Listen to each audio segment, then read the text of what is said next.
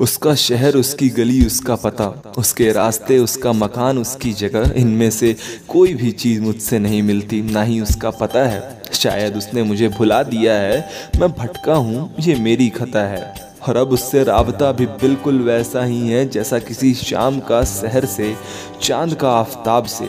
बारिश बहुत हुई है, आज ज़्यादा किससे भीगा हूँ, आसमान या आँखों के आब से। खैर, अब तो इल्म भी है इस बात का कि अब उस रास्ते जाना नहीं है, वरना खुद को उम्मीद के झूठे दिलासे बहुत पहले से देता आया हूँ। वो गुजरे जिस रास्ते से, उस रास्ते पर पड़े पेड़ों और पत्थरों से उसका हाल लेता आया हूँ और ये तसल्ली है। कि वो खुश है मेरे बगैर भी। वो जी रहा है ज़िंदगी जो वो जीना चाहता है। मैं हमेशा से ही अहदे और उम्र में छोटा रहा हूँ।